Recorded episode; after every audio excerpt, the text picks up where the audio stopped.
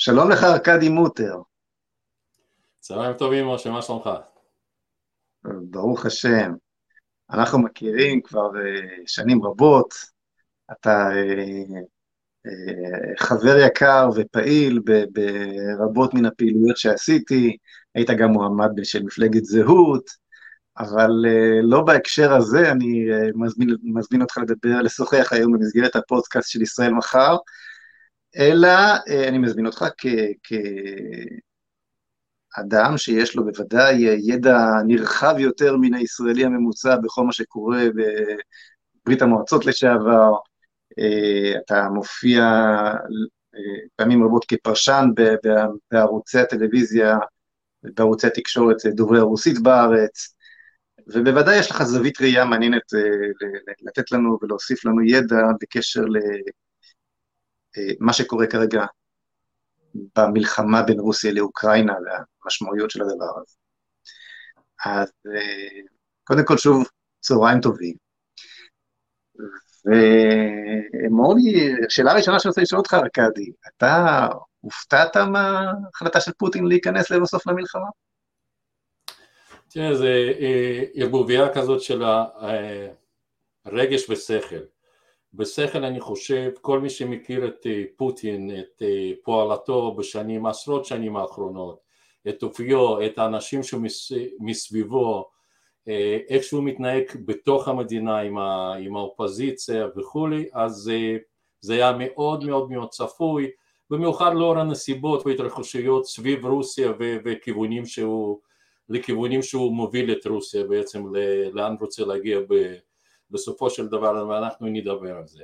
מבחינה רגשית אה, כמובן גם אלה שגדלו שם היה מופתע לגמרי מאופן ועוצמת הפלישה עצמה, אני לא חושב שמישהו אה, חיזה את, את, האופ, את, את העוצמה וגם חוצפה באיזה כוח פוטין יעשה את זה. אתה רואה שם אה, עוצמה יוצאת דופן? אני לפחות אה, מרגיש שיש פה איזושהי תנופה שנעצרה, לא? הרושם כבר... אה, אז, הרושם הוא שהוא, אני, אני, הוא לא משדר איזושהי תנופה. הקרבות שלנו, זה לא זה לא הבליצקריג הגרמני בדיוק, כן. אז כנראה זה אחד מהבעיות, אני לא חושב שהוא תכנן את זה מראש, לדעתי הוא די מופתע מעוצמה של ההתנגדות של, ה, של האוקראינים לגמרי, אבל תשים לב, ההתקפה הראשונה כיסה את כל שטחה של אוקראינה.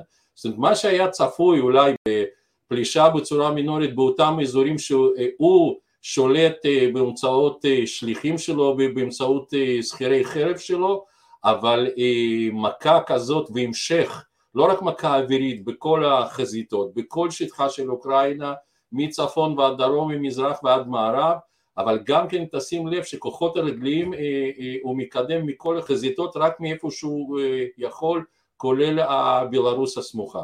כלומר, הוא הולך על כל הקופה, הוא מתכוון לכבוש את אוקראינה כולה, ו- וככל הנראה כל הדיבורים על משאים ומתנים וכדומה הם סוג של הונאה. אני חושב שזה סוג של, תראה, כולנו תקווה שזה יועיל משהו ואנחנו כמובן רואים שמתרחשת פה אה, טרגדיה אנושית הומניטרית אה, נוראית ואנחנו תולים איפשהו תקווה בדברים האלה אבל אה, אני לא חושב שזה אמור לעזור מסיבה אחת פשוטה כי כוונות של, של פוטין זה לא באמת לספח אותם אזורים שהוא טרם סיפח אותה כמו קרים לדוגמה אנחנו מדברים על דבר, אזור לוגנסק ודונבאס כוונותיו הרבה יותר רחוקים. פוטין אה, לא מוכן לסבול אה, אה, שכינה שעם שלה יעז לעשות משהו שעם הרוסי לא מעז אפילו לחשוב להחליף שלטון באופן עצמאי והוא לא יסבול את זה. ולכן הכוונה שלו לא לספח רק אזורים האלה, לדעתי הכוונות שלו לכבוש, והוא לא מסתיר את זה דרך אגב, הכוונה הראשונית שלו, הראשונית שלו, ולא, זה רק שלב ביניים, כוונה ראשונית שלו לספח את כל אוקראינה ולכונן שם שלטון פרו-רוסי, סוג של מה שהיה לפני 2014, פלוס מינוס, אפילו הרבה הרבה יותר פרו-רוסי ממה שזה היה. אז אתה אמרת שפוטין לא מוכן ש, שמדינה, שבמדינה שכנה אה, תהיה עצמאות. אוקראינה היא לא המדינה השכנה היחידה יש גם את פולין, אולי הוא יספח גם את פולין. ברית המועצות ישבה בפולין עד, עד שנת 2000, נכון? מתי הקריסה לא, של ברית המועצות? עד הנפילה של החומת ברלין, סוף שנות ה-80, התפרקות של גוש המזרחי. אבל אתה צודק לחלוטין, ופה אנחנו אה, כאילו מגיעים לשלב הבא של הכוונות. אה, בעצם פוטין מוצא את עצמו, הוא צריך להבין, אה, הוא מסתכל על, על כל הגוש הזה והוא מרגיש נפסד, הוא מרגיש שמערב מתקרב אליו בצורה כזו או אחרת. ובאמת אותם מדינות... מה אכפת לו שמערב מתקרב אליו?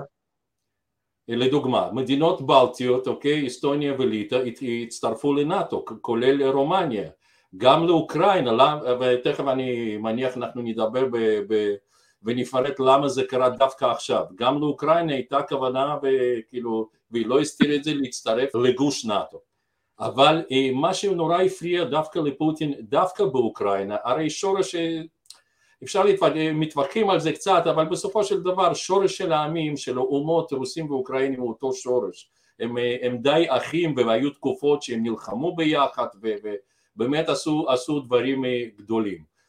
וב-2014 קרתה תקלה נוראית מבחינת פוטין. העם האוקראיני באמצעות מהפכה מה שנקרא יברו-מיידן אז הצליח להדיח אה, נשיא אה, שהוא היה פרו-רוסי וזה משמש דוגמה רעה מבחינת... בואו נתעכב רגע על הנקודה הזאת. ההדחה של הנשיא הפרו-רוסי, ינוקוביץ' לא עלה לשלטון בצורה דמוקרטית? זה היה סוג ש... אבל אה, אתה יודע, זה, זה הכל היה במימון זר ובדחיפה, ובדחיפה, כאילו, והיה נשלט לגמרי על ידי רוסים, מה כן, הוא כינן שלטון מאוד מושחת, אנשים שנכנסו ל, ל, וראו נכסים שלו, ראו אה, שחיתות מטורפת, אתה יודע, כן. דברים כמו אסלות מזהב וכולי, משהו ברמות מטורפות, והוא גם דרך אגב, הוא, הוא, הוא, הוא שירת את רוסיה והוא אה, אחד מהסיבות להדחתו והתקממות של העם, הוא סירב לחתום על ההסכמים האיחוד האירופאי, אז זה אחד, היה אחד מהסיבות למה העם האוקראיני התקומם נגדו.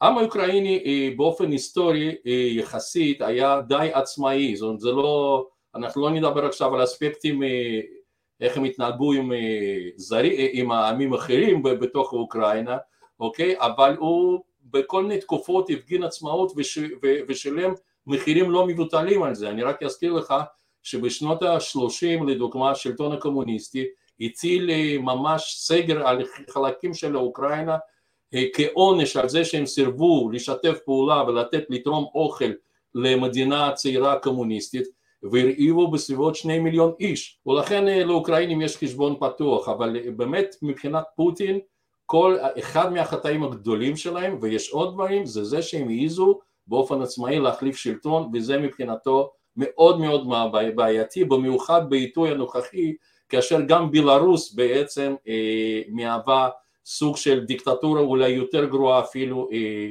מפוטין. אני רוצה לשים תשומת לבך לזה שאחרי שבשנות התשעים אה, רוסיה התפרקה בשנות 91-93, ברית המועצות התפרקה לרפובליקות, למדינות כביכול עצמאיות, רובם נשלטים היום על, על ידי השליטים שנמצאים בשלטון בין 10 ל-20 שנה, משהו נוראי.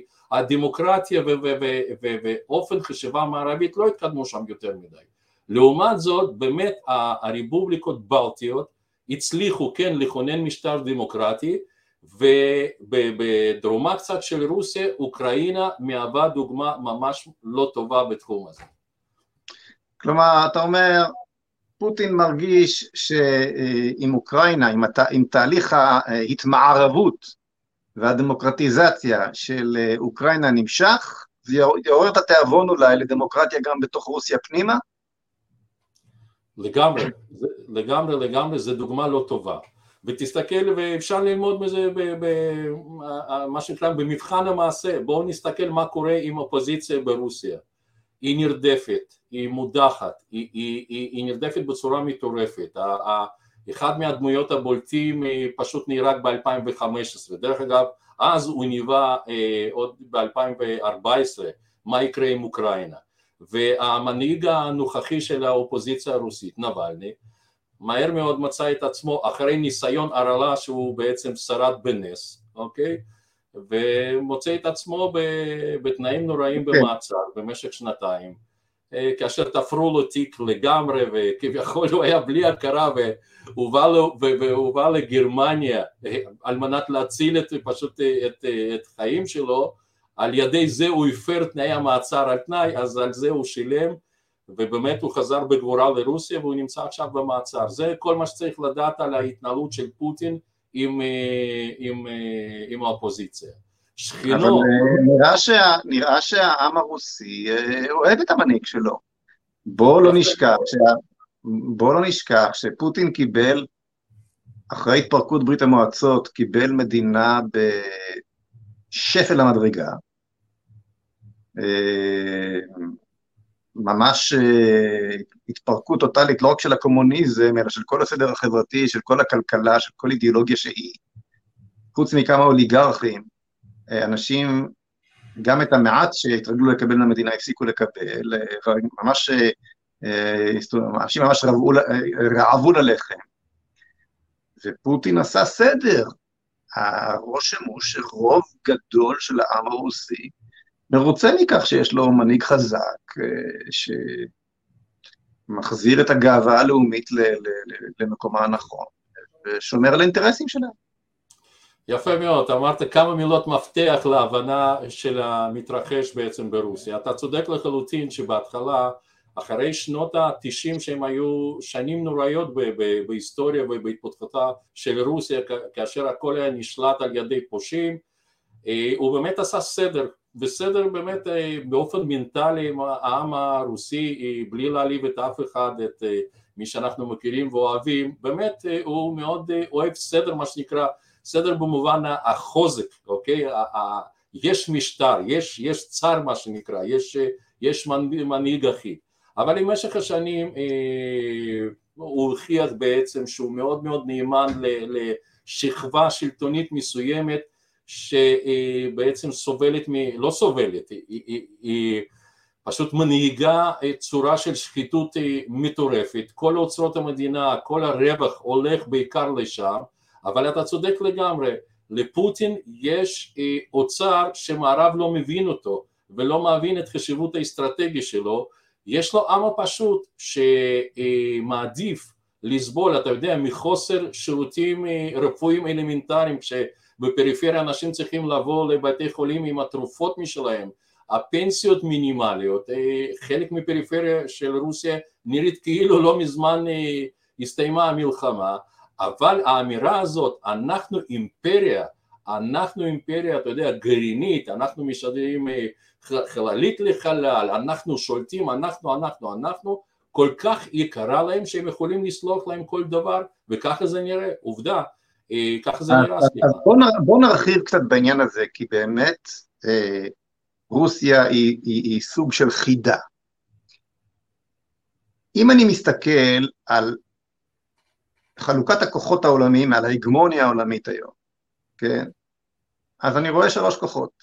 אני רואה את uh, הגוש המערבי, שנראה היה שארצות הברית היא האימפריה היחידה בעולם והיא השולטת בכל העולם וכולם עכשיו הולכים להיות, כשהתפרקה ברית המועצות, כולם עכשיו הולכים להיות uh, קפיטליסטים ודמוקרטים לפי המודל האמריקאי, פקס אמריקנה, כן, כמו, כמו רומא, כמובן שזו הייתה, שזו הייתה אה, אשליה, אבל הכוח הכלכלי שפעם היה אמיתי, היום כבר לא, של ארה"ב, אה, הצמיח כוח צבאי יוצא מגדר הרגיל, מבחינת, אה, בסדרי גודל אדירים, גדול יותר מכל כוח אחר בעולם. אמ, אז יש לך את הקצה, את, את, את, את הקוטב הזה, את הקוטב המערבי האמריקאי, יש לך את הכוח הסיני העולה, שהוא נשען לא רק על עוצמה כלכלית בעבר, אלא גם עוצמה כלכלית בהווה, והצבא הסיני כבר uh, משתווה בגודלו, אם אני שמעת, שמעתי, אני לא יודע לאשר את זה, לצבא האמריקאי, ואפילו מתחמש באמצעים חדישים עוד יותר מאלו של האמריקאים, יש טוענים שה... היכולת ההיפרסונית, הטילים ההיפרסוניים של הסינים מסוגלים להשמיד את נוסעות המטוסים האמריקאיות, וזו למעשה, למעשה הזרוע המרכזית של העוצמה העולמית האמריקאית. אז אמרנו, יש את המערב שעוצמתו הצבאית נשענת על הכלכלה בעבר, של ארה"ב, יש לך את הסינים שעוצמתם הצבאית נשענת על הכלכלה בהווה, ויש לך את הרוסים שעוצמתם הצבאית נשענת על כלום. הכלכלה הרוסית זאת כלכלה נכשלת, הרי. הדבר הזה יכול להחזיק מעמד לאורך זמן, הרי אני ראיתי נתון מעניין שגודלה של הכלכלה הרוסית הוא בערך כמו זו האיטלקית. רק שאוכלוסייתה היא שוות, היא, היא מבחינת הגודל היא כמו גרמניה ו, ו, וצרפת ביחד. זאת אומרת, הכלכלה הרוסית היא באמת, היא נשענת בעיקר על, על הגז, על משאבי הטבע האדירים של המדינה הענקית הזאת. אז אם הם לא מייצרים שום דבר, או כמעט שלא מייצרים שום דבר, חוץ מנשק וגז ומש, ומשאבי טבע, איך הדבר הזה יכול להחזיק מעמד לאורך זמן? אז יפה, אה, קצת הקדמת אותי, ניתוח יפה. באמת, אה, אה, אני אישית, המבחן שלי לעוצמה הכלכלית של איזושהי מדינה היא מאוד פשוטה, אני שואל את עצמי, מתי פעם אחרונה קניתי מוצר איטלקי, ספרדי, אמריקאי או whatever, ואז אני אפילו כמי שגדל שם ויש לו אפילו איזה סנטימנט ל... ממש מוציא לי את המילים מהפה, אני, הבוקר אני כותב, כותב איזשהו מאמר, אני לא זוכר שאי פעם קניתי משהו made in Russia. נכון. נכון, לא קנית לא פלאפון, לא מחשב, לא חס וחלילה מכונית, לא עץ, לא מחברת, לא שום דבר. אולי אם יש לך איזה סנטימנט לאוכל, אוקיי, שהוא חלק כשר, חלק... אולי קוויאר. לא זהו, אבל אתה שואל את עצמו, רגע, כל מי שמבקר ברוסיה בערים מרכזיות ונוסע ו... ורואה את הפאר, רואה את, את, את הבתים שתסלח לי, אה, אה, הרצליה פיתוח וקיסריה לא, לא, לא מתקרב לא, לקרסוליים של הארמונות האלה, אתה שואל מאיפה? ובאמת יש מוצר אחד שהוא מאוד נצרך ומאוד נדרש במיוחד באירופה, זה באמת אוצרות הטבע. רוסיה התברכה באוצרות הטבע מטורפות. ואז באמת אתה שואל, רגע, איפה, איפה, איפה שוקע כל העושר הזה? הרי הזרימה של הכספים לרוסיה היא מטורפת, הם מוכרים גז בכמויות מטורפות, זהב, אורניום, אה, נפט, מה שאתה לא רוצה, אוקיי? ואתה רואה באמת שכבה שחיה אה, לא, לא בתוך קומוניזם, משהו מעל, מעל קומוניזם, שכבה באמת בוהמה, מה שנקרא אליטה, שחיה בתנאים, משהו מדהים. אוקיי? אה, והם משקיעים המון המון במערב, אם אתה תלך לריביירה הצרפתית, האיטלקית, אתה תראה שם וילה שבאמת שייך, שייכת לאלרגטים וכולי וכולי. וכפי שאמרנו, ומושב הזה אה, הוא לא שאין סופי, אבל נכון הוא, נכון הוא קיים היום ומהווה באמת אה, את העושר, מקור העושר העיקרי. ואנחנו נחזור עוד פעם לאותו דבר, יש עמים שרואים את העושר הזה, רואים איך מדינה מתעשרת, אבל הם לא רואים איך זה מתבטא בשטח, בכבישים, באינפרסטרוקטורה, אתה יודע, בתשתיות, בבתי חולים וכולי וכולי וכולי. יש דברים אה, טובים ומעניינים ויפים ברוסיה, אבל עדיין, אוקיי, מצד שני, הם רואים איפה השוקע, האוצר העיקרי, והם מוכנים לסבול את זה. ולכן הכלכלה שלהם נשענת רק על זה והיא נראית כפי שהיא נראית, אבל עדיין היא, היא רוסיה שחקן מאוד מאוד מרכזי בכל השוק הזה.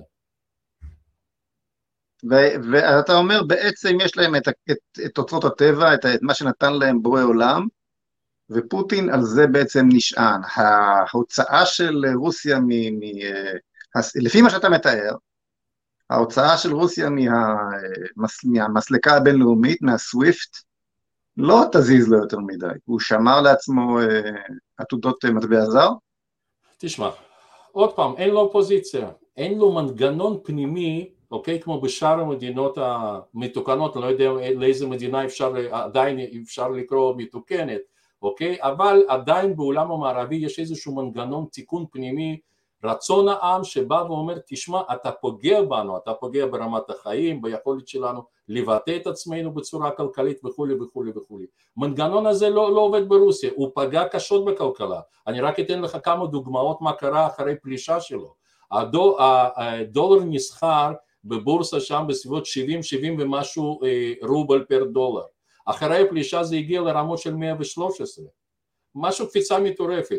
האחוז של בנק המרכזי, הריבית של בנק המרכזי היה בסביבות תשע ועכשיו הוא הגיע לשיאים שלא הגיע בשנים של האינפלציה הכי גרועה ברוסיה, פעם זה היה 14 אחוז, עכשיו זה 20 אחוז. זה אכפת לפוטין? לא אכפת לו, זה לא מזיז לו, אוקיי, הוא יחפש עכשיו דרכים היקפיות, קודם כל הוא הכין את עצמו ויש לו וצבר את הרזרבות, זה אחד.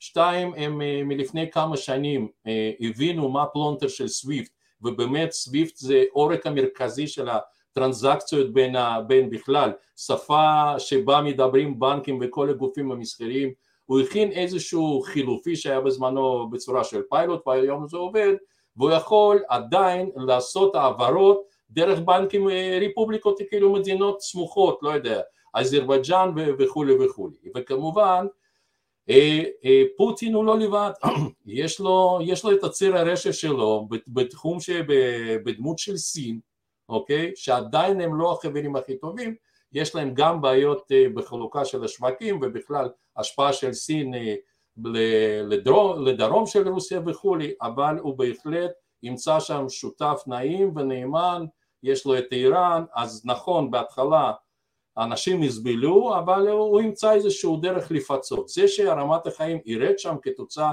מהפלישה שלו לגמרי, ויש באמת אי שביעות, יש גם דברים שהם פוגעים אה, באמת פיזית, זאת אומרת, עכשיו אה, מדינות אה, אירופה לא מרשות למטוסים רוסים לעבור בשטחם. בסדר, אז זה יתייקר וכולי, אבל עוד פעם, כל עוד אין לו אופוזיציה חזקה, הוא, הוא, הוא יכול לעשות כמעט משהו, כל מה שהוא רוצה, כמעט.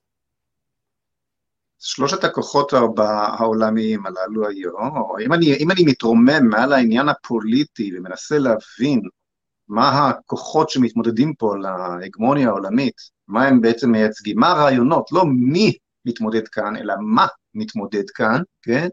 אז אני רואה בעצם את הפרוגרסיביות המערבית, שירשה את הדמוקרטיה ואת הליברליזם ואת חירויות האדם, זיכרונם לברכה, במערב, היום פרוגרסיביות מובילה בכיפה, אנחנו כולנו חשנו את זה חזק מאוד עם הקורונה, ועם מה שקורה עכשיו בקנדה עם טרודו והקפאת אה, חשבונות הבנק של נהגי המשאיות וכדומה, אנחנו רואים את הפרוגרסיביות המערבית, שהיא בעיניי אגב, אה, המהפכה הבולשביקית המודרנית. זאת אומרת, הפרוגרסיביות, מלחמת, מלחמת המעמדות, הקטנת האדם, שלטון גלובלי, אובדן אה, חירות האדם, ריבונות האדם על גופו, על רכושו, כן, זה, זה, לשם, לשם זה הולך במערב, הפרוגרסיביות המערבית, שלך תדע אם אי פעם יהיה שם עוד פעם תיקון פנימי, אולי האם, האם הסיפור של טראמפ היה איזה הבלחה של הכוחות השמרניים בארצות הברית אה, וזהו זה, או שהמטוטלת תחזור בחזרה אל הערכים של החירות והליברליזם, אבל נעזוב את זה בצד, כרגע זה המוקד הפרוגרסיבי, יש לנו את המוקד הקומוניסטי הישן והרע בסין, זה מין קומוניזם קפיטליסטי שכזה, כן? אה, קפיטליזם שנשלט, כנראה הם גדולים מספיק, ומה שמשאירים לשוק החופשי בתוך השליטה המרכזית דיו, ויחד עם החריצות הסינית והשליטה המרכזית, דיו כדי לייצר שפע לא נורמלי. אז יש לך את הפרוגרסיביות המערבית, את הקומוניזם הסיני, ומה שצומח ועולה אה, בזכות פוטין זו שיבתה של הלאומיות. ותקן אותי בבקשה כאן אם אני טועה, ארכדי, אבל מה שאני מרגיש שקורה כאן, זה ברור, ש, ברור שהניסיון הדמוקרטי אה, קפיטליסטי ברוסיה לא צלח, כן? ומגיע פוטין, אחרי שברית המועצות מתפרקת וה, והקומוניזם הרוס, הרוסי, או הקומוניזם של ברית המועצות קרס לחלוטין מכל בחינה שהיא אה, אה, אה, מגיע עשור של כאוס, ילצין וכדומה, ואחרי העשור הזה מגיע פוטין, הוא לא חוזר אל הקומוניזם, ברור שלא, אבל הוא גם לא הולך אל הדמוקרטיה ואל הקפיטליזם, הוא הולך אל הלאומיות, כלומר הוא בעצם, בלי אולי לומר זאת במפורש, אבל אתה אמרת את זה, הוא חוזר אל ימי הצרות, הוא הצאר, הוא הצאר ניקולאי החדש, הוא הצאר פוטין. הוא מייצר את ממלכה, או את, איך, איך זה נקרא? משקם, משקם, ממלכה. אימפריה. ממלכה שהוא מייצר, גם, גם, גם גינוני הטקס בארמון שלו. לגמרי. אה, כן, אתה, כלומר, הוא בעצם, הנקודה הזו שדיברת עליה, שעליה הוא מנגן אצל ההמונים, מלבד העובדה שאין להם ברירה אחרת, כן? אה, כי אין אופוזיציה והשלטון מאוד חזק, היא הלאומיות. מי שמייצג היום את הקוטב של הלאומיות מול הקומוניזם ומול הפרוגרסיביות זה, זה פוטין, למרבה עוגמת הנפש, האיש הזה שמכניס את כל העולם לסכנה של מלחמת עולם ממש, גרעינית, הוא לא הולך להתקפל, כן? אה, אה, הוא גם האיש שעדיין שומר על זהות לאומית. הוא גם יצא חוצץ נגד, בכמה נאומים במהלך השנים האחרונות, יצא חוצץ נגד ארגוני הלהט"בים ואובדן המשפחה, ערכי המשפחה, ועוד אה, דברים כגון אלו. כלומר, הוא מן הסתם רואה את עצמו נלחם בריקבון המערבי, שכבר אין לו סמכות, זכות אה, הגמונית על השליטה בעולם, כפי שאולי הייתה לו בעבר. איך, איך אתה רואה את, ה, את חלוקת הכוחות האידיאולוגיים עוד לא דיברנו על האסלאם, אבל, לא, אבל האסלאם הוא, מין כזה ירח שמסתובב סביב השלושת הכוחות הללו. החלוקה לשלושת הכוחות הללו, פרוגרסיביות, קומוניזם ולאומיות. נראה לך נכון? נכון מאוד, ואולי אני אפתיע את אה, חלק מהאנשים, אני חושב, אה, אני משוכנע, שבמצב שנוצר היום בעולם, אה, לא לקבל את זה ב... בקיצוניות מדי, אבל אני חושב שחלק מהאשמה זה של אשמה של ישראל, ואני אסביר למה, אוקיי? זה, מעניין. בסוף, בסוף, קודם כל תמיד בסוף יהודים אשמים, אבל אני רוצה, ואני חושב שזה דווקא מאוד מאוד אה, מצלצל וממשיך מה שאתה אומר. העולם בעצם אה, נמצא, אה, הכיוונים של ההתפתחות של העולם, ההתפתחות של ההיסטוריה אחרי מלחמת העולם השנייה, אולי קצת לפני, אה, אפשר לתאר כמיטלטלת, מקצה לקצה. הרי שיא הלאומיות, האבסורד, הטרגדיה לאן שהגיע לאנושות זה פשיזם, זה מה שהצליח ליישם היטלר יימח שמו וזכרו וגבה מחיר מטורף פשוט אה, מכל, מכל האנושות והאנושות באמת ראתה מה זה קצה, מה זה קצה של האומניות, לאן זה מוביל, זה לתורת הגזע להשמדה של העמים וכו' וכו' וכו' וכו'. יש לזה כמובן גם אה, שורשים יותר עמוקים אה, לכיוון שאנחנו עכשיו בחודש אדר, לקראת פורים, כן. גם כעמלק, הרוע האבסולוטי מה שנקרא, אוקיי? מצד אחד. מצד שני, אם אנחנו מסתכלים על ההתפתחות של המערב לאחר מלחמת העולם השנייה, זה בדיוק קצה הפוך. אין ערכים, אין, אין איזושהי מסגרת, חופש מוחלט שמביא להתפרקות טוטאלית. ופוטין בעצם רואה כל זה ולוקח את זה עוד פעם לכיוון השני ואומר חבר'ה מה אתם כמערב בעצם כחברה מה אתם מציעים? לאיזה כיוון אתם מתפתחים? מי אתם ומה אתם? אוקיי? ולמערב אני חושב כולנו נסכים אין תשובה הזאת. ופה הוא בא ואומר תקשיבו לי יש גאווה לאומית. והגאווה הלאומית הזאת היא כל כך חשובה שזה ערך עליון שמשליט סדר על שאר, על שאר הערכים של האנושות, טובת הפרט, זכויות הלהט"בים וכולי וכולי וכולי, דמוקרטיה, אופוזיציה, זה לא, זה, כל זה לא קיים ולוקח את זה בצד הדיקטטורי לשם ואומר חבר'ה זה תנאי קיומי, אוקיי? איך בעצם ישראל קשורה לזה? אני כמובן התכוונתי ל, ל, ל, באופן היפותטי בכלל למה מה תפקידנו, מה התפקיד של ישראל. תראו, בעצם אני חושב אחרי שעם אה, בא לגואל והתאסף פה אחרי אלפיים שנה, הרי יש לנו, לשם מה התכנסנו, אוקיי? חוץ מפן הלאומי ודתי וכולי, מה הבשורה, מה, מה האור לכל הגויים, באיזה תחום בדיוק? יש תחומים שאנחנו לא בדיוק אה, יכולים אה, בואו נגיד ככה בשפת העם להשוויץ שאנחנו אור לגויים בדוגמה.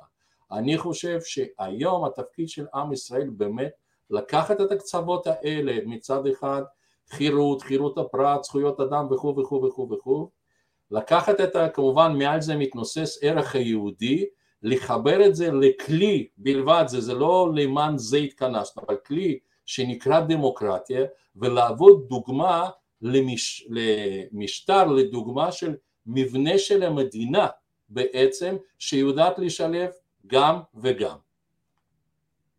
מאוד מעניין מה שאתה אומר. אתה אומר בעצם אה, שבו שני הכתבים הללו של חירות האדם מצד אחד והזהות הלאומית מצד שני יכול להיפגש בהקשרים ובפרופורציות הנכונות, זה כאן במדינת ישראל.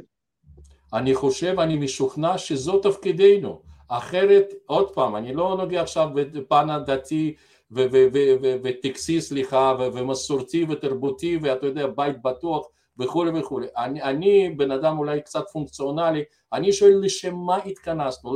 למה עזבתי לפני 30 שנה עם כל המשפחה את רוסיה ואת בלרוס, סליחה, והגעתי לפה? למה בנים שלי הולכים לסכן את חייהם ומשרתים כמו בנים שלך ביחידות הקרביות, בסיירות וכולי וכולי. למה אנחנו סובלים מזה? למה צריך את זה? עוד מדינה דמוקרטית אנחנו לא נהיה. דרך אגב, יש לנו לוקסוס מסוים שהוא אכזרי ביותר, אבל הקדוש ברוך הוא דואג לתת לנו מכה בזמן ולהחזיר אותנו למסלול ולהזכיר לנו, חבר'ה, אתם לא שם. אני חושב, דרך אגב, הפלישה הזאת, מה שהכי חשוב לנו, חוץ מהזדהות אנושית, ואני באמת מתפלל כל בוקר לשלום בין מדינות האלה, כי זה באמת, זה רצח אח רוצח את אח, אוקיי? אבל אני מתפלל גם לזה שנדע להסיק מסקנות אה, נכונות ממה שאנחנו רואים.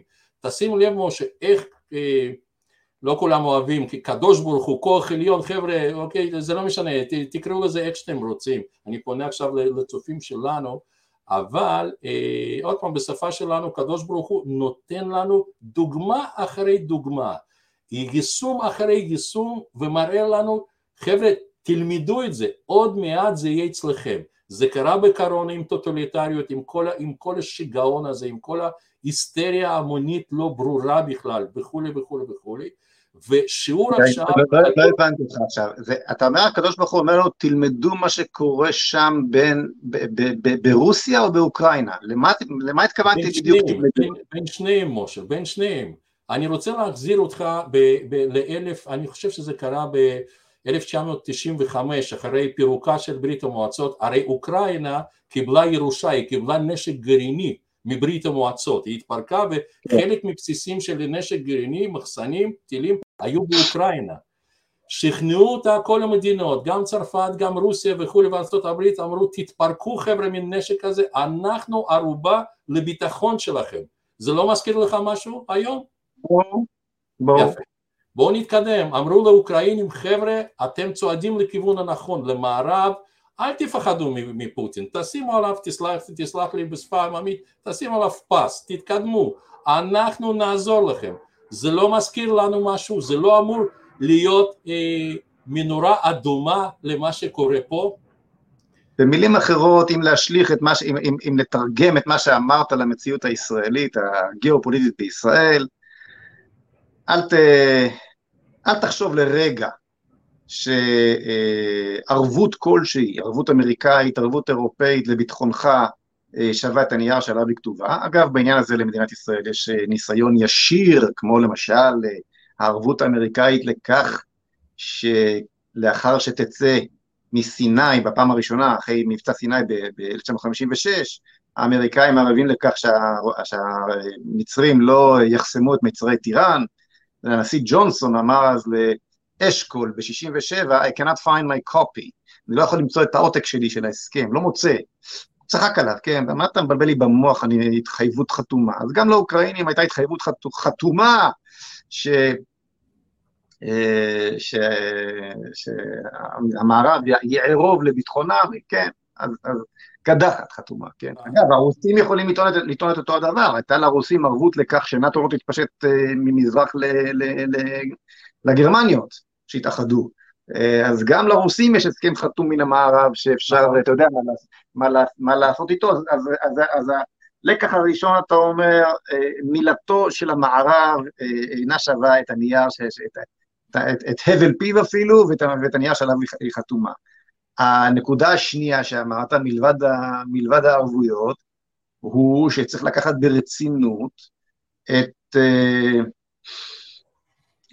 כוונותיו של הדיקטטור התורן, כן, כש, כן, הרודן, או הדוב הרוסי, או איך שלא, מישהו לא יהיה, uh, כשאתה uh, uh, נכנס איתו, ל, כשהוא יושב לך על, על, על הגבול, אז היום רוסיה יושבת לנו על הגבול, אתה צריך לדעת שהוא מסוגל לקום יום אחד ולהחליט שמתאים לו לעשות, לעשות אצלך סיבוב עם, עם הטנקים שלו. ו- ולכן, ולכן אתה מהנשק שלך לא יכול להתפרק כפי שאוקראינה התפרקה, מהנשק האסטרטגי שהיה בידה, זה דבר ראשון, ושגם יש בידינו לפי פרסומים זרים, זה כבר, כבר לא כל כך זרים, זה דבר ראשון, אבל תרשה לי להוסיף כאן דבר נוסף, ארכדי, שחשוב בכל הזדמנות להכניס אל השיח. זלנסקי קורא לאזרחיו להתחמש ולעצור את הרוסים. אני חושב שלקח נוסף שאנחנו צריכים ללמוד הוא שכל חייל בצה"ל, כשהילד שלך משתחרר וכשהילד שלי משתחרר, הוא צריך להשתחרר עם הנשק שלו הביתה, כמו בשוויץ, כן? אני חושב שאם פוטין היה יודע, עזוב את הנשק הגרעיני שהם ויתרו עליו, אם פוטין היה יודע שלכל אזרח אוקראיני יש בבית את הנשק האישי שלו, כן? וש... ושהוא צפוי להתנגדות לא באמצעים פרימיטיביים, בקבוקי מולוטו ואחרים, וכל מיני אה, ניסיונות להתחמש ברגע האחרון, אלא כל, כל העם חזית, כן? הוא בוודאי היה קצת יותר מורתע. שלא לדבר על כך שאם היה לכל אזרח אחראי שקיבל נשק לידיו בגיל 18 את היכולת להגן על עצמו מפני uh, uh, מעשי פשיעה וטרור, ובכלל מצבנו הביטחוני היה יותר טוב כאן במדינה, אבל אני כאן, אבל אני כאן סוטה, סוטה מן הנושא. אז כן, בוודאי שיש לנו מה ללמוד. אגב, ארכדי, נקודה נוספת שאנחנו חייבים ללמוד מה, מהסיטואציה, מלבד השתיים הללו שאמרת, היא שסנקציות לא עוצרות רודן בדרכו אה, להגשים אה, חזון של התעצמות גיאופוליטית, כן, של התפשטות והתעצמות גיאופוליטית. עיין ערך אה, איראן, פשיטת הרגל האסטרטגית של מדינת ישראל, כאשר העבירה את האחריות לביטחונה מפני השואה הגרעינית שאיראן החלה לייצר עבורנו, אל האמריקאים, ואל הסנקציות המערביות, אני חושב היא כבר ברורה לכל, היא כבר ברורה לכל. בסופו של דבר לאיראנים יהיה נשק גרעיני בדיוק כמו שיש לצפון קוריאנים, שגם שם חשבו שניתן יהיה באמצעים של הסכמים וסנקציות אה, למנוע את הדבר הזה. לא נראה שאנחנו לומדים מניסיונם של אחרים וגם לא מניסיוננו שלנו, לא כן, מרכז. אכן כך, ותרשה לי קצת אה, להרחיב מה שאמרת. אה, אני ברשותך אחזור לנשק ואחד מההפתעות של פוטין ואני חושב שככה זה נראה לפחות והוא לא חישב את זה, לא לקח את זה בחשבון או שהטעו אותו אסטרטגים שקשה להאשים אותם שהם אה, לא חכמים ברוסיה, בדרך כלל הם מאוד ערמומיים ומאוד אה, פיקחים. אחד מההפתעות זה זה שבאמת בחלק לפחות בחלק חבלים של אוקראינה הם ציפו שיקבלו את חייל הרוסי עם הפרחים וכולי ולא כך הדבר, הם הופתעו מאוד מעוצמה של ההתנגדות ופה אנחנו צריכים אה, להפיק שני שיעורים, קודם כל חבר'ה עם כל הכבוד לטילים וחיל אוויר וכולי וכולי וכולי, אני חושב שמהלך שמתרחש עכשיו שם מוכיח פעם אחרי פעם אין כמו צבא סדיר, אין כמו שליטה בשטח, נקודה. וכל הסיפורים באספניה שאם וכאשר אחרי אוסלו הם יראו בנו ואנחנו ככה וככה, אם אתה לא בשטח הפסדת, נקודה, אתה לא שולט, זה אחד. שתיים, אני חושב שמקור ההתנגדות העזה ורוסיה כרגע סופגת אה, אבידות כבידות שהיא לא ציפה להם, מעל לחמשת אלפים הרוגים, אה, אלפי... אתה, אה, אתה, יודע את זה בוודאות? איך אנחנו יודעים שזה לא פרופוגנדה של זלנסקי? תראה, אה, אה, עושים הצלבה שם ופה באמת יש מלחמה, מלחמה של האינפורמציונית מה שנקרא, אבל תמונות מעידות על זה, תשמע, נגמ"שים מאות ואלפים נגמ"שים ותותחים מפורקים ושרופים ואתה רואה עם, עם האוקראיני נחוש, נחוש להגן על ארצו. ופה יש עוד לחם חשוב. לעם האוקראיני הם הגזימו גם בלאומניות שלהם ועשו כמה דברים שמבחינת ישראל הם לא מקובלים, דרך אגב ישראל בזמנו העירה על זה וניסתה למחות על זה, אבל יש להם גם לאומניות אבל באמת חזקה שמלווה גם בחופש, הם יודעים להדיח את הרודנים שלהם, אבל מה שאנחנו צריכים עכשיו ללמוד שהמוטיבציה, הצדק, תחושת הצדק המוסרית שזה שלך ואתה יודע שזה שלך וזה קובע גבול וגבול קובע בעצם מה מותר לעשות איתך ומה אסור לעשות איתך מהווה נשק ועוצמה לא פחות חשובה מנשק מכל נשק קונבנציונלי ולא קונבנציונלי אחר אם אין לך חייל שאתה יודע מה נקשר לאדמה חופר אדמה עם הידיים והוא יודע למה על מה ועל מי הוא מגן אין לך את ההגנה, שום צבא, שום טכנולוגיה, שום דבר לא יעזור לך, נקודה. אנחנו צריכים ללמוד את זה וכמה שיותר מהר, ש... כי אני חושב נסכים כולנו שלפנינו יש אתגרים לא פשוטים בכלל. אתה יודע, אמר לי פעם, כשהייתי אה, חבר בוועדת חוץ וביטחון, וטילים עפו על תל אביב, שאלתי את סגן הרמטכ"ל, בהמשך אה, הרמטכ"ל, שהגיע, שהגיע אל הוועדה, מי האויב? הוא לא ידע להגיד. הוא לא ידע להגיד מי האויב אפילו. הוא לא היה מסוגל להגיד שהאויב זה החמאס. הוא לא יודע מי הוא, כי הוא איבד את הזהות שלו. בוודאי שאיבד את הצדק שלו. צה"ל מתנהל כיום כחיל המשקיפים הנורבגי, פחות או יותר, אין לו את מה שאתה עכשיו אומר, חופר בידיים שלו ונלחם עבור הצדק שלו, הוא איבד את הנשק החשוב מכל, כמו שאמר אלתרמן בשירו אז אמר השטן, הכה בראשו ושכח כי עמו הצדק, אז הוא איבד את הצדק שלו, והתחושה היא שצה"ל של היום לא מסוגל לנצח מלחמות, לי, לי, לי, לי אין, ספק, אין, אין ספק בזה, למרות שפיזית הוא הרבה הרבה יותר חזק מהצבא האוקראיני, כן. פיזית אנחנו מעצמה, מעצמה אזורית. אז אתה אומר, הזכרת שישראל מחתה לגבי כמה נקודות של הלאומיות הקיצונית האוקראינית. אתה יכול לדבר, להזכיר לנו במה, במה מדובר? כי אני רוצה להתחיל לעבור על הנעשה באוקראינה פנימה. מי הם האוקראינים?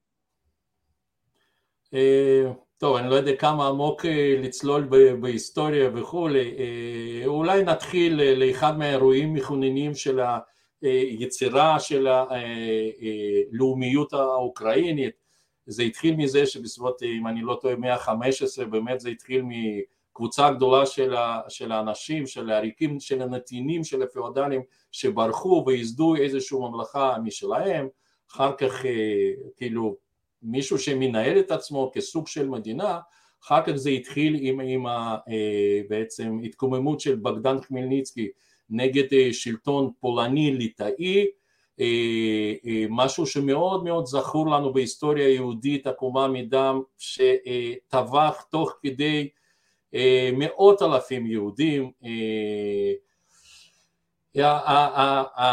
השטחה המודרנית בואו נגיד ככה של האוקראינה, מה שנקרא העם האוקראיני, מסתיימת בסביבות שנות ה-30, 39, כאשר רוסיה בעצם לקחת חלק מפולין, החלק שם של המערבי של אוקראינה, לבוב וכולי, אחר כך הם מקבלים את, השטח הקרים על ידי באמת פקודה של, של חרושוב, וזה בעצם שטחה של אוקראינה. אוקראינה, אוקראינה היום זה בעצם בסביבות 41-44 מיליון איש, כאשר מתוכם כ-20 אחוז, 17 אחוז הם בעצם רוסים אותנטיים מה שנקרא שהגיעו לשם ובכוח כל מיני נסיבות, באופן טבעי וגם באופן אה, כפוי כי אתה יודע אה, אה, המשטר, סטלין וכולי העבירו ממש עמים וזהו וכך נוצר שיש אזורים מסוימים שהם באמת תחת כאילו רוב האוכלוסייה שם היא, היא דוברי רוסית, הם רוסים אותנטיים מה שנקרא.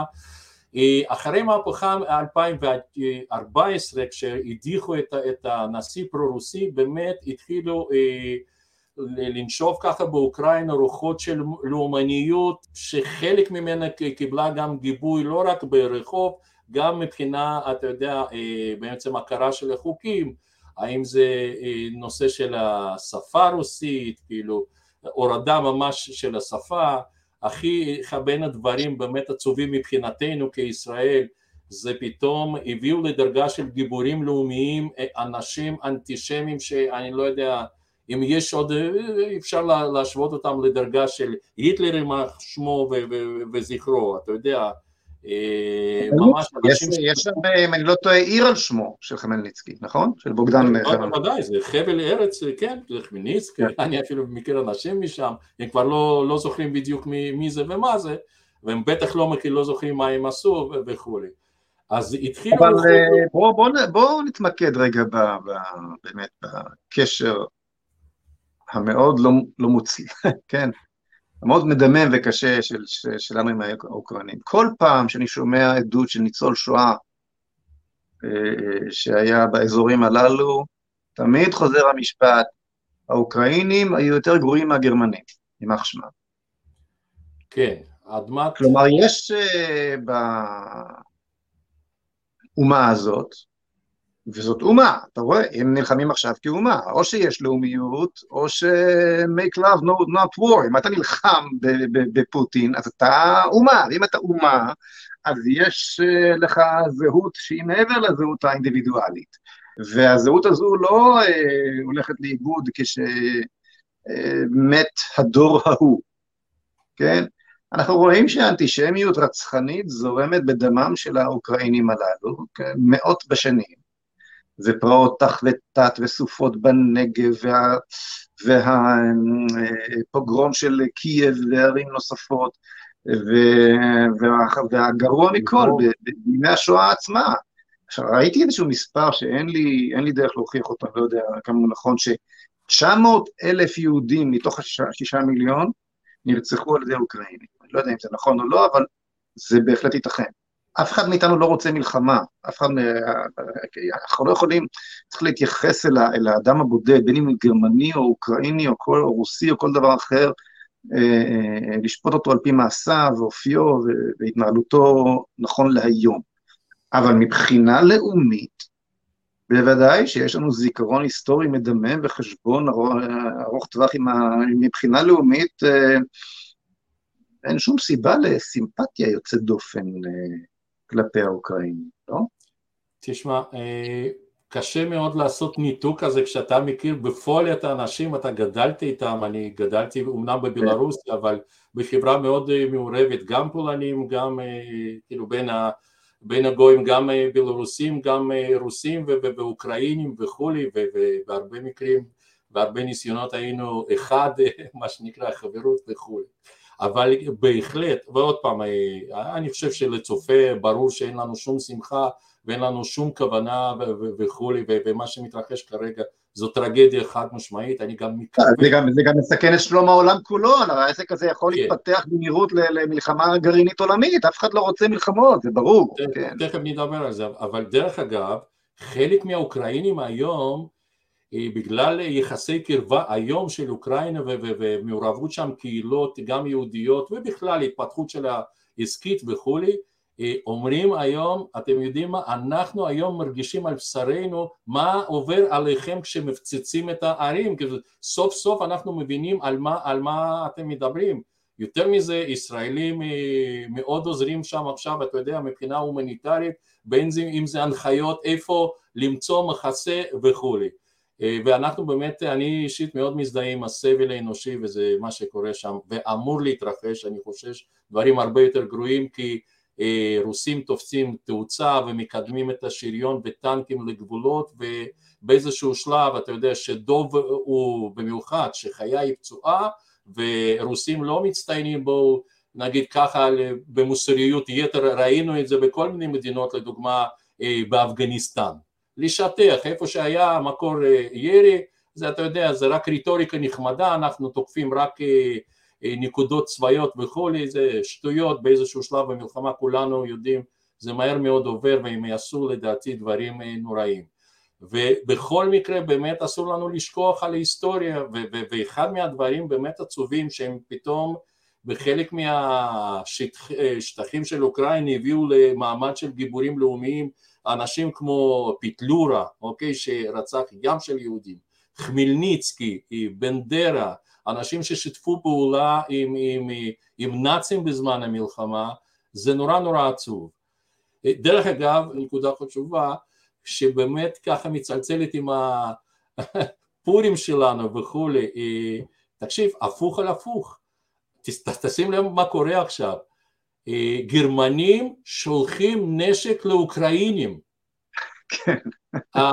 הוועד של בתי כנסת מזמינים פליטים אוקראינים להתארח בבית הכנסת. ובואו גם היו חסידי אומות העולם באוקראינה אנשים שסיכנו את, את, את החיים שלהם. אתה רואה הפוך על הפוך אסור לנו להתעלם מזה. חבר'ה אנחנו חייבים ללמוד ללמוד ללמוד. אני כולי תקווה אתה יודע יש אומות שבאמת לא לומדות שום דבר וממשיכות באותו קו. אני מקווה שאוקראינים כאילו אה, התפיסה שלהם גם של לאומניות שלהם תהיה אחרת. אף על פי שכלפי רוסים ברור שזה יגיע להקצנה מטורפת. עדיין אני מקווה שאתה יודע הכל יסתיים בשלום ואנשים ילמדו. אתה יודע ארכדי אני אנחנו מכירים לא מעט שנים אני לא פוחד להיות פרימיטיבי וחשוך ולהיתפס כמאוד מאוד לא נאור כש, כשיש בזה צורך.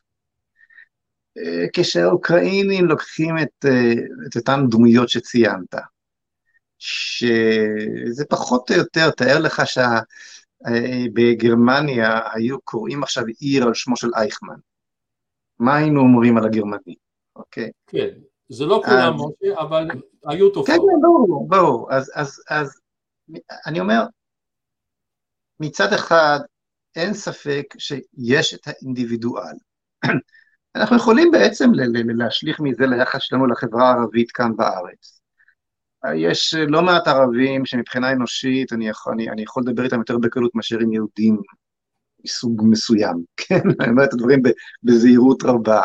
אני אה, מיודד עם ערבים, אני, אה, יש צדדים באופי הערבי שאני מאוד אה, מכבד ומחבב. לא אכנס כרגע לפירוט של העניין. אני לא שוכח שהערבי הכי מתוק ויקר ו- ו- ו- ונחמד, וחבר גם, ויש לי כאלה, גם, גם בכנסת הנוכחית וכדומה. אה, כשהוא נפרד מן הנשמה הפרטית שלו ומתחבר לנשמה הלאומית שלו, זה כבר סיפור אחר. זה באחת מתהפך עליך. אוקיי? יש את, האינדיב... יש את הזהות האישית ויש את הזהות הלאומית. וכאשר ב... ב... ב... אז אומרים לי, כן, אבל יש להם ראש ממשלה אה, או נשיא יהודי ומנהיגים יהודיים, זה לא מעניין אותי. גם, גם ברפובליקה, גם את רפובליקת ויימאר הנהיגו לא מעט יהודים, אגב, בהצלחה רבה, בהצלחה, בהצלחה מפוארת. אה, כך שזה כשלעצמו עוד לא אומר שום דבר, כי יש הרבה מאוד כוחות שמסוכסכים זה בזה. אה, לא הזכרת את מיליציית איזוב, נכון? כך הם נקראים, המיליציה הנאצית שעכשיו נלחמת ברוסים במסגרת הצבא האוקראיני. צלבי קרס ממש, תורת גזע ממש, הם לא מסתירים, מועל יד, כל, כל הסממנים הנאציים שם, כן? אז אז מה עם האוקראינים? הם נאצים, הם טובים, הם רעים? אני חושב שבאופן אנושי, כמובן, כולנו רוצים שלום, ואף אחד לא רוצה לראות שפיכות דמים, ואף אחד גם לא רוצה לראות את הדבר הזה, חלילה וחס מתפתח אל מעבר לגבולות הסכסוך המקומ... המקומיים שם. כולם מקווים שזה ידעך, ידעך במהרה, ולא לא יישא גוי אל גוי חרב, ולא לא, לא ידעו מלחמה. מנגד, כולנו צריכים לזכור, אני אומר פה את דעתי כמובן, שאנחנו מתעסקים פה עם אה, עם אה, טבול בדם יהודי. אני לא יכול להבין מה עושים כל כך הרבה יהודים בקייב וב... מישהו, מישהו סיפר לי בשבת שישנן מקומות ש, שכשיורד גשם, עצמות של יהודים צפות כלפי מעלה בבוץ. לא מבורות המוות של אה, מלחמת העולם השנייה, אלא עוד קודם לכן. מה עוד צריך היה לקרות? מה עוד צריך לקרות? ואנחנו שנינו לא מפחדים להזכיר את שמו של הקדוש ברוך הוא. מה עוד צריך לקרות כדי שנבין? מה עוד צריך, ל... מה, כן, שולח לנו את כל הרמזים, מה אנחנו מחפשים שם? זה לא המקום שלנו, זה לא העם שלנו. אה, אה, סימפתיה לאומית אל האוקראינים, יש לי עוד אפילו פחות ממה שיש לי לרוסים בהקשרים הללו, למרות שגם הרוסים הם לא בדיוק אוהבי ציון אוהבי ציון גדולים. בוא, בוא, בוא, בוא ננסה לעשות איזושהי באמת אה, מחשבה קדימה. איך אתה חושב שזה ייגמר? לאן, לאן, זה, לאן, זה, לאן זה מתקדם, להערכתך, ארכדי? אז אני שמח שאנחנו אה, עשינו עוקב קצת, כאילו, נגענו לענייננו וחזרנו עכשיו באמת כן. כן, אני, אני, אני חושב, אני, תסלח לי, אני אכניס רק סוגריים קטנות. אני לא מתבייש לחשוב, להסתכל על הסיטואציה דרך הנקודה היהודית. בסוף, מה שמעניין אותי קודם כל, זה לא אוקראינה, זה מדינת ישראל וזה עם ישראל. זה טוב ליהודים, איפה טוב ליהודים ואיפה רע ליהודים. אני חושב לאומית. אני לא מתעלם מהמשבר ההומניטרי, מהמשבר האנושי, אני רוצה שיהיה טוב לכל העמים ולכל אדם באשר הוא אדם, אבל החור המנעול שדרכו אני מסתכל על המציאות ודרכו אני אה, מכלכל את צעדיי, הוא אה, הזהות היהודית שלי. ולכן היה לי חשוב לומר את מה שאמרתי, כן. לא, לא, זה, נגענו בנקודות מאוד אה, חשובות. אני, אני, אני חושב שבשביל לענות למה ששאלת קודם, בעצם אוקיי, מה ההמשך, לאן זה הולך, הייתי שואל שאלה, לדעתי, שהיא שאלה של מיליון דולר. למה זה קרה עכשיו? זה קרה עכשיו פשוט כי הוא יכול. אז קודם כל באמת, התשובה הראשונה, וכל התשובות הן נכונות, אבל הראשונה ביניהן, הוא יכול. ברגע, אתה יודע, זה, זה צריך קצת לבחון לפעמים את ההתנהגות שלהם, אה, שיסלחו לי, אתה יודע, ראש אה, ארגון פשע. כן. יש, ביטוי ברוסית, אה, שהראש המאפיה, ראש ארגון פשע, נכנס לאיזושהי זירה, הוא מתחיל להריח אוויר. הוא מריח שני דברים, הוא מריח את, ה, את מוקד הכוח, מי יכול לעבוד אה, מתחרה, ולא פחות הוא מריח את הנקודה החלשה, נקודת התורפה. ודבר הראשון שהוא עושה, או שהוא מסכסך, וזה דרך אגב מה שפוטין עושה עכשיו, מביא את צ'צ'נים לאוקראינה, לוחמים צ'צ'נים, משתמש בהם שם, או תוקף ומשמיד. אז אה, למה, למה וזה, וזה בעצם דפוס ההתנהגות, אז למה זה קרה עכשיו? וזה עוד פעם דרך אגב נוגע לאותה נקודה יהודית בתפקידה של ישראל בכלל בכל הסיפור העולמי. חוץ מזה שהוא יכול, הוא, הוא, הוא, למה הוא יכול בעצם? והתשובה היא פשוטה ואתה נתת אותה אין סוף פעמים בתפיסתך ובספר ובכלל, אני קורא לזה התשובה היא פשוטה, הורה אחד, הורה שתיים. מה זה אומר? החברה שמגיעה למצב, הרי זה לא קורה, זה איזשהו, לא, אנחנו לא מדברים על איזשהו קפריזה שאיזשהו פקיד שנע וכולי, ואנחנו אנשים מבוגרים, אנחנו מבינים שבשביל להגיע להורה אחד, הורה שתיים, חברה אמורה להגיע, לעבור איזשהו תהליך התפתחותי, אני קורא לגרשיים, זאת זה, זה שלב אחרי שלב, שלב אחרי שלב וכולי. מבחינת פוטין, הורה אחד והורה שתיים, הוא רואה את זה, זה התפרקות, עוד אגב עוד לא מסוגל לתת לזה חלופה ראויה, זה תפקידנו, של ישראל. אבל הוא רואה שחברה המערבית שהגיעה להורה אחד, הורה שתיים, היא בעצם, אה, היא לא יכולה להתנגד, היא חלשה. מי זה האמריקאים היום? זה אלה שעשו, לא יודע, פגרומים שם בחנויות, זה אלה שניסו להגן קצת על הרכוש בכלל, הגיעו למחשבה שיש להם זכות להגן על חירות ועל הרכוש שלהם, או שזה אלה שהורו למשטרה לעמוד על הברכיים לפני, לפני המון, לפני פשוט, אה, אה, אני לא יודע, עמך במובן הכי רע של המילה. מי אלה? והוא צודק, איזה משפט... אני חייב לומר לך, אני חייב לעצור אותך כאן, ארכדי, ולומר לך שהסכנה עלינו, הסכנה לחברה הישראלית, הסכנה למדינת ישראל כרגע, מאחד בשם טרודו, שם בקנדה, שגוזל את חשבונות הבנק של מי שמפגין נגדו, ומייצר תרבות שלטונית, רודנית, פרוגרסיבית, שחיש קל תאומץ גם על ידי ממשלת ישראל וכל העולם המערבי. אנחנו יודעים איך זה עובד, כן? כי העובדה שהתקשורת לא מדברת על זה, זה לא מעניין אף אחד, אומרת שאו-טו-טו זה פה, זה, זה, זה הופך להיות לגיטימי, מה שהוא עושה שם, כן? כלומר, הפרוגרסיביות הזו לא מתקדמת מאחורי הטנקים של איזשהו צבא, היא מתקדמת דרך, דרך התרבות, דרך הטלוויזיה, דרך אמצעי התקשורת, המדיה, שכולם נשלטים על ידי פוטינים פרוגרסיביים שכאלו, כמו צוקרברג, כן, ואחרים. אז, אז הסכנה של האידיאולוגיה הפרוגרסיבית לחירות האדם והחירות הלאומית ולמבנה המשפחה ולכל יכולתנו בכלל להמשיך לחיות כבריות שנבראו בצלם, של אחד אה, אה, טרודו או אחד ביידן, היא לא פחותה ואולי הרבה יותר גדולה מזו של פוטין. אני לא רואה שלמערב יש עדיפות מוסרית על מה שעושה עכשיו פוטין. למה? כי אצלך אה, אה, אה, הומואים יכולים להתחתן ולעשות מצעד גאווה, אז זה כבר נותן לך איזושהי עדיפות מוסרית כלשהי? עכשיו, מנגד, ברור גם שפוטין לא מייצג איזה שהם ערכים, הלאומיות שלו היא חלולה לחלוטין, היא לא מייצגת איזשהו, איזושהי בשורה מוסרית לעולם, מלבד עצם השמירה על הזהות. על שלטון, גם על השלטון, ככלי על שמירה של השלטון. השלטון ברור, גם טרודו שומר לעצמו על השלטון, אגב, אגב המהלכים שהוא נוקט, אבל פוטין גם שומר על זהות לאומית. אה, ופה באמת מה שאתה אומר, התפקידה של מדינת ישראל כמי שגם מייצגת את יסוד הזהות שנשען נשען, נשען על קיום האל, אבל גם מייצגת את החירות האנושית שנשענת בדיוק על אותו הדבר, על עשרת הדיברות ועל כך ששום רודן לא ישלוט בי באמצעות מערכת אה, חוקים שהוא ימציא לעצמו. כולם כפופים לאותה, לא, לא, לאותו סולם אה, אה, ערכים שהוריד משה רבינו משמיים.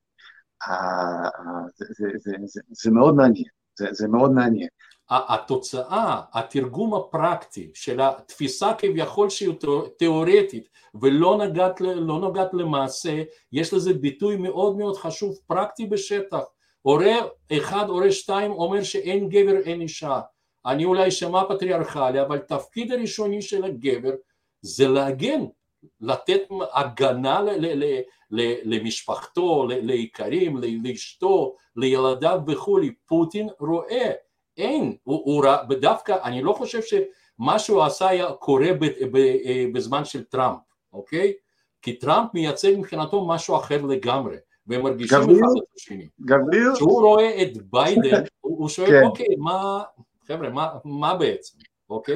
ופה תרשה לי, תרשה לי, אה, תרשה לי. אתה יודע, אתה יודע, אני חייב לעצור אותך, תסלח לי, אני באמת, באמת מתנצל. אני לא אשכח, כשירדתי מקרני שברון בפעם הראשונה, והגעתי למחסום הבזוי שבנו לנו שם אחרי אוסלו, ופתאום מתחת לקסדה אומרת לי שלום, חיילת חייכנית. ואני חייכתי, זה היה נחמד, פנים ככה מצודדות של איזה חיילת חמודה כזו, ואמרתי לעצמי, אני לא אשכח את הרגע הזה לכל ימי, אני חושב, אמרתי לעצמי, מה חושב עכשיו המחבל הערבי כשהוא רואה צבא של נקבות? סליחה על הביטוי. עזוב מה, מה אנחנו חושבים. אנחנו מתקדמים, אנחנו חושבים שאין... לא משנה מה, איפה אנחנו מחזיקים. אבל, אלוהים אדירים, להבין איך האויב מסתכל עליך, איך האויב מבין את הסיטואציה הזאת. אתה, אתה, אתה הפכת להיות, כן, משהו שהוא כל, כל ההפך הגמור מתפיסת העוצמה של היריב שלך, אתה בעצם מזמין אותו לתקוף. וזה עוד, עוד שיעור, אה, חבר'ה, אה, אנחנו במערכות שלנו, מי שהתייצב מולנו זה, זה לא רוסים, אני חושב אה, הכוח הקטגורי הרבה הרבה יותר אכזרי ועם מוטיבציה, ומוטיבציה הרבה הרבה יותר גבוהה בעצם, אוקיי? ששואב לא, לא רק לשליטה איזושהי, אתה יודע, גיאופוליטית וכולי, הוא שואב להשמדה טוטאלית. הרי מה לנו ולאיראנים? מה, מה אנחנו מפריעים לאיראנים? כן.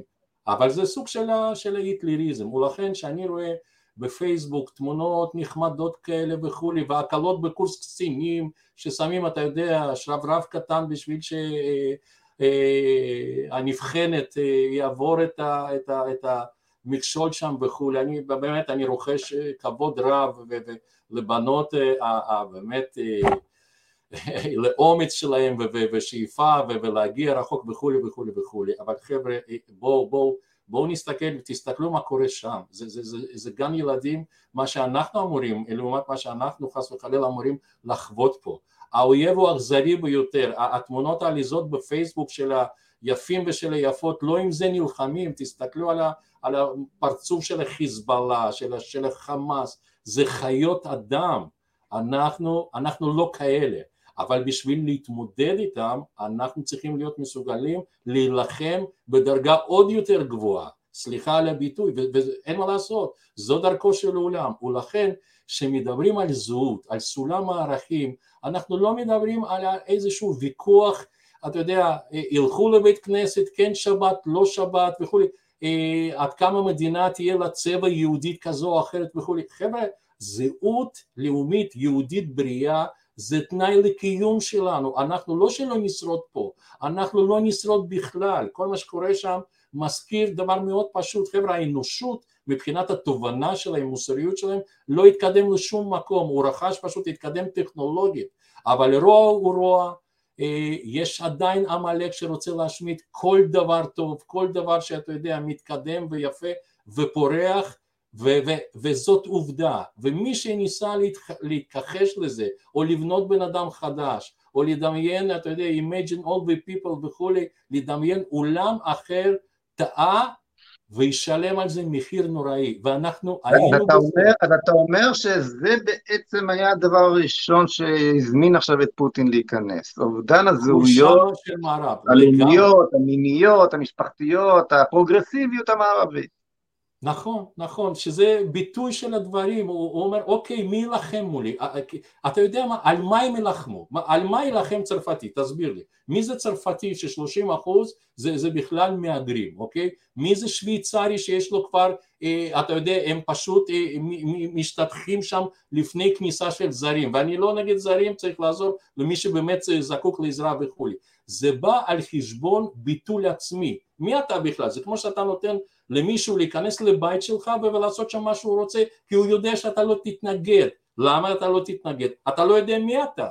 אם אתה לא שוויצרי, מה, איזה גבול, איפה אתה תעביר גבול, מה מותר לעשות ומה, לא, אתה יודע, זה הגיע עד כדי כך ש, שבנות, חס וחלילה, שנאנסו שם מאשימות את עצמן שהם בעצם גרמו לכך שזרים שם אה, אונסים בשוויץ ובהולנד לאיזשהו סוג של תסבוך משהו שדת לא סובלת, ועוד פעם, חבר'ה אנחנו לא מדברים באופן תיאורטי, זה לא קטגוריות פילוסופיות, אנחנו חייבים זהות לאומית בריאה, בלי שום קשר לזהות, ברור שדת זה דבר חשוב, זה אחד מהצדדים, כתנאי לשרידות, אחרת לא נהיה פה חבר'ה, לא נשאר בחיים, נורא פשוט. עכשיו מלבד, מלבד הפרוגרסיביות שיצרה ואקום שמזמין את פוטין, את, את האגרסיביות של פוטין, הלאומן אה, וכן הלאה.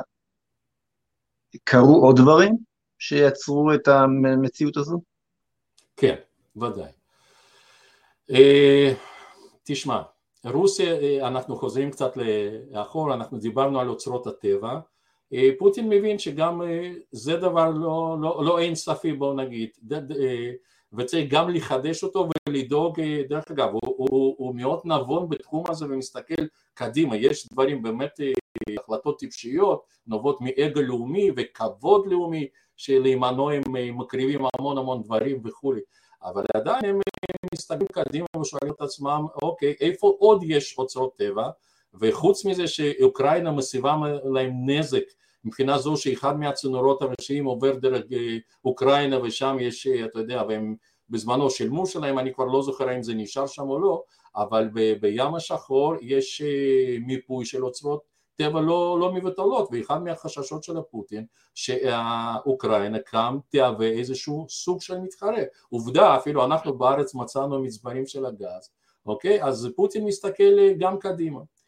ועוד פעם, אוקראינה, אם חס וחלילה הוא הצליח באוקראינה, אוקראינה היא לא תחנה האחרונה, היא תחנה ראשונה. הרי הוא רואה ש... אז בוא, אז בוא נדבר על זה רגע, ואולי עם זה כבר, עם הנושא הזה כבר נסיים. בואו ננסה לחתוך בהערכות לגבי העתיד, בעתידנות. ניסיון ההיסטורי מראה, גם במלחמת העולם הראשונה, גם במלחמת העולם השנייה, שכשהתהליכים האלו מתחילים, הם קורים, הם, הם, הם, הם מקרינים אל כל העולם. הסינים מחויבים ל, ל, לעשות בטיוואן את מה שפוטין עושה באוקראינה, מבחינתם עכשיו זאת הזדמנות פז. העולם לא יוצא למלחמה נגד אה, רוסיה וסין יחדיו, כן? מה שמכניס גם את אה, אוסטרליה ויפן לסכנה גדולה. מפני, מפני הצבא הסיני שהוא צבא אדיר היום, הם בנו בתוך עשרים שנה צבא אה, אה, מפחיד בצורה בלתי רגילה. אה, זה לגבי, זה, זה לגבי הסינים, ולך תדע עוד כל מיני רודנים קטנים, בדיוק אותו, אותה תמונה שראינו כיצד רודני ופושעי כל העולם יצאו ממאורותיהם כשהיטלר יימח שמו החל את האופנסיבה האירופאית שלו, לך תדע, לך תדע מה יקרה עכשיו, איפה, איפה זה ייעצר, ואיך זה ייעצר. פניו של אה, פוטין, עד כמה שאני מבין אה, ממה שאפשר ללמוד מסביב, אה, הם גם קטימה למזרח אירופה. הוא, הוא, הוא, הוא, הוא מרגיש נפסד, הוא מרגיש עם רגשות נחיתות כי באמת מערב השתלט סביבו, ואם הוא רואה שאין לו בעצם איזשהו מוקד התנגדות, זה יכול להביא אותו, אתה יודע, להרחבה של הדברים עד כדי כך של ה... אה, קשה אפילו להגיד את זה, מלחמת עולם השלישית, אני לא יודע מי, יילחם מולו וכולי. אה, תשמע, יש, יש נחמה אחד, אנחנו לימודי ניסיון בהיסטוריה שלנו, שגם אה, אנשים כמו אימפריות גדולות הן בסופו של דבר נופלות. יש כמה תקוות, תקווה שאולי עם אוקראיני באמת יצליח ליצור התנגדות ראויה אה, מחיר מרוסים כזה שיגרום אולי גם לאיזושהי התעוררות אה, בתוך הרוסיה וזה מה שיכול אה, לעצור אותו. ברור שעוד נקודות זכות לפוטין, ברור שלדעתי, ברור שביידן לא, אני לא יודע אם הוא יתמודד בכלל, אבל מישהו כמו ביידן לא, לא, לא, אין לו סיכוי בבחירות הבאות בארצות הברית, כי לדעתי גם היא מבינה ויש סיכוי טוב שאולי גם טראמפ יחזור. וטראמפ הוא איש עסקים, אבל רק שפוטין יהיה כבר, אתה יודע, נקודת התחלה אחרת לגמרי, אבל לפחות עם, עם, עם טראמפ אפשר לעשות אה, עסקים. אבל היום, אה, תשמע, אני לא, לא נביא ולא היסטריון גדול, אבל ברור לי שאנחנו היום נמצאים ב, בימים של ההכרעה, לאן זה יתפתח, או שזה יעצור שם, או שזה התחלה של התחלות לא טובות, בואו נגיד ככה. מה, ש, מה שבטוח זה שה... עולם כפי שהכרנו אותו אה, משתנה במהירות, סדר עולמי חדש במלוא מובן המילה, אה, ההגמוניה העולמית הולכת להתחלק בצורה אה, שונה מבעבר, אידיאולוגיות שכולן אגב כפרניות, כן, גם הפרוגרסיביות, גם, ה, גם הקומוניזם, אבל גם הלאומיות של פוטין היא לא בדיוק אידיאולוגיה מוצקה של, שיסודה באיזושהי אה, אמונה, אה, אמונה. זה יותר אה, כלי הישרדות שלטונית, בואו נגיד ככה, כן, והרחבה כן. של האימפריה הגדולה, גבולות כן. של האימפריה הגדולה. וכל הכוחות הללו בסופו של דבר מתקדמים, הכוחות הללו מתקדמים במהירות רבה אל איזשהו clash, אל איזשהו, איזושהי התנגשות. collapse, כן. ש, ש, אחריתה מי ישורנו, אנחנו חשים, אנחנו יודעים בחוש, שלעם היהודי, ובטח גם למדינת ישראל מבחינה גיאופוליטית וגם מבחינת המיקום שבו היא נמצאת, בין, בין כל הכוחות הללו, תמיד בסופו של דבר זה מגיע לירושלים. זה, זה, זה, כן, בירושלים נמצא המוקד המטאפיזי של כל הדברים הללו. בצורה זו או אחרת, אה, לא נוכל לברוח מן, ה, מן התפקיד ההיסטורי שלנו שנגעת בו כמה פעמים, ואני מסכים בצדק רב. בוא נתפלל באמת שקודם כל שאבינו שבשמיים, אלוהי ישראל, ישמור על עמו באשר הוא, שכל היהודים יבינו שמקומם כאן ולא בשום מקום אחר, ויבינו את השיעור ההיסטורי ויצטרפו במהירות אל אותם יהודים שעכשיו בורחים הנה מאוקראינה. ברוך השם שיש לנו את מדינת ישראל ויש ליהודים לאן, לאן לברוח ויש להם לאן לבוא. ושלא יישא גוי, גוי גוי חרב ולא ידעו על מלחמה. ארכדי, אני מאוד מודה לך. אני מאוד מודה לך. אתה רוצה לומר משהו לסיום? לסכם כן. את, ה, את המציאות כמו, כמו שאתה מבין אותה? תראה, יש לנו אמירה כוללנית, אבל אה, אין לנו על מי לסמוך על אבינו בשמיים, אה, אבל זה לא מבטל אה, צורך להתבונן במציאות, ואחריות היא רק, לא רק עליו. הוא נתן לנו אין סוף הזדמנויות, חבר'ה, באמת אנחנו צופים בתהליכים מאוד מעניינים ומקבלים את כל השיעורים, מה שנקרא בעולם הטמעת מערכות מידע, שאני מתמחה בו, מה שנקרא case study, כבר למדנו, כבר הכל יש, זאת אולי הזדמנות גם אה, לקרוא אה, מפה לקהילות יהודיות בכל העולם אה, לחשוב ולהתחיל תהליכי עלייה כי רק ביחד אנחנו נוכל להתמודד מול האתגרים העתידיים וברור שסבב הבא של לחימה של ישראל ייגע עוד יותר ועוד יותר בקהילות בחוץ לארץ וכולי. עם, כל זאת אני, אני חושב שצריך להיות אופטימי כי כל הדוגמאות לפנינו אני חושב לאור מה שאנחנו חשים עכשיו יעזור לנו גם לאור ההתפתחויות הפוליטית שקרו פה וכולי אנחנו קצת יותר מבוגרים קצת יותר פיקחים כולי תקווה שנעשה מה שנקרא בחירה נכונה ושקדוש ברוך הוא ייתן לנו אתה יודע תבונה ודעת אה, לעשות דברים כי זה שהוא, אנחנו סומכים עליו לא, לא מבטל בשום פנים ואופן למילימטר אחד את האחריות שלנו. ואוקיי, אני מקווה שנצליח וננצח ואין לי תקווה שיסוד לשלום העולמי נמצא כאן בישראל בירושלים ומוטלת עלינו חובה לבנות משהו שונה ממה שאנושות ידעה עד היום.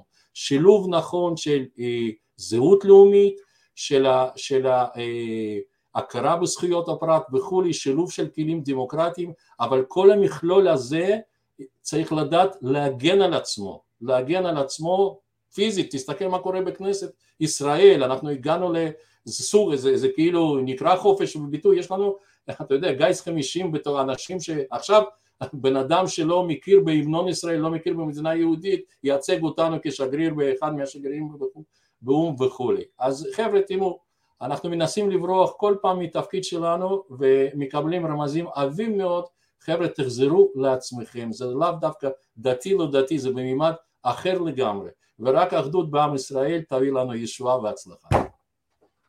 גם חזקים וגם מוסריים. נכון. תודה רבה, ארכדי, היה מרתק. תודה, תודה לך שהזמנת אותי. בבקשה, להתראות. תודה, להתראות.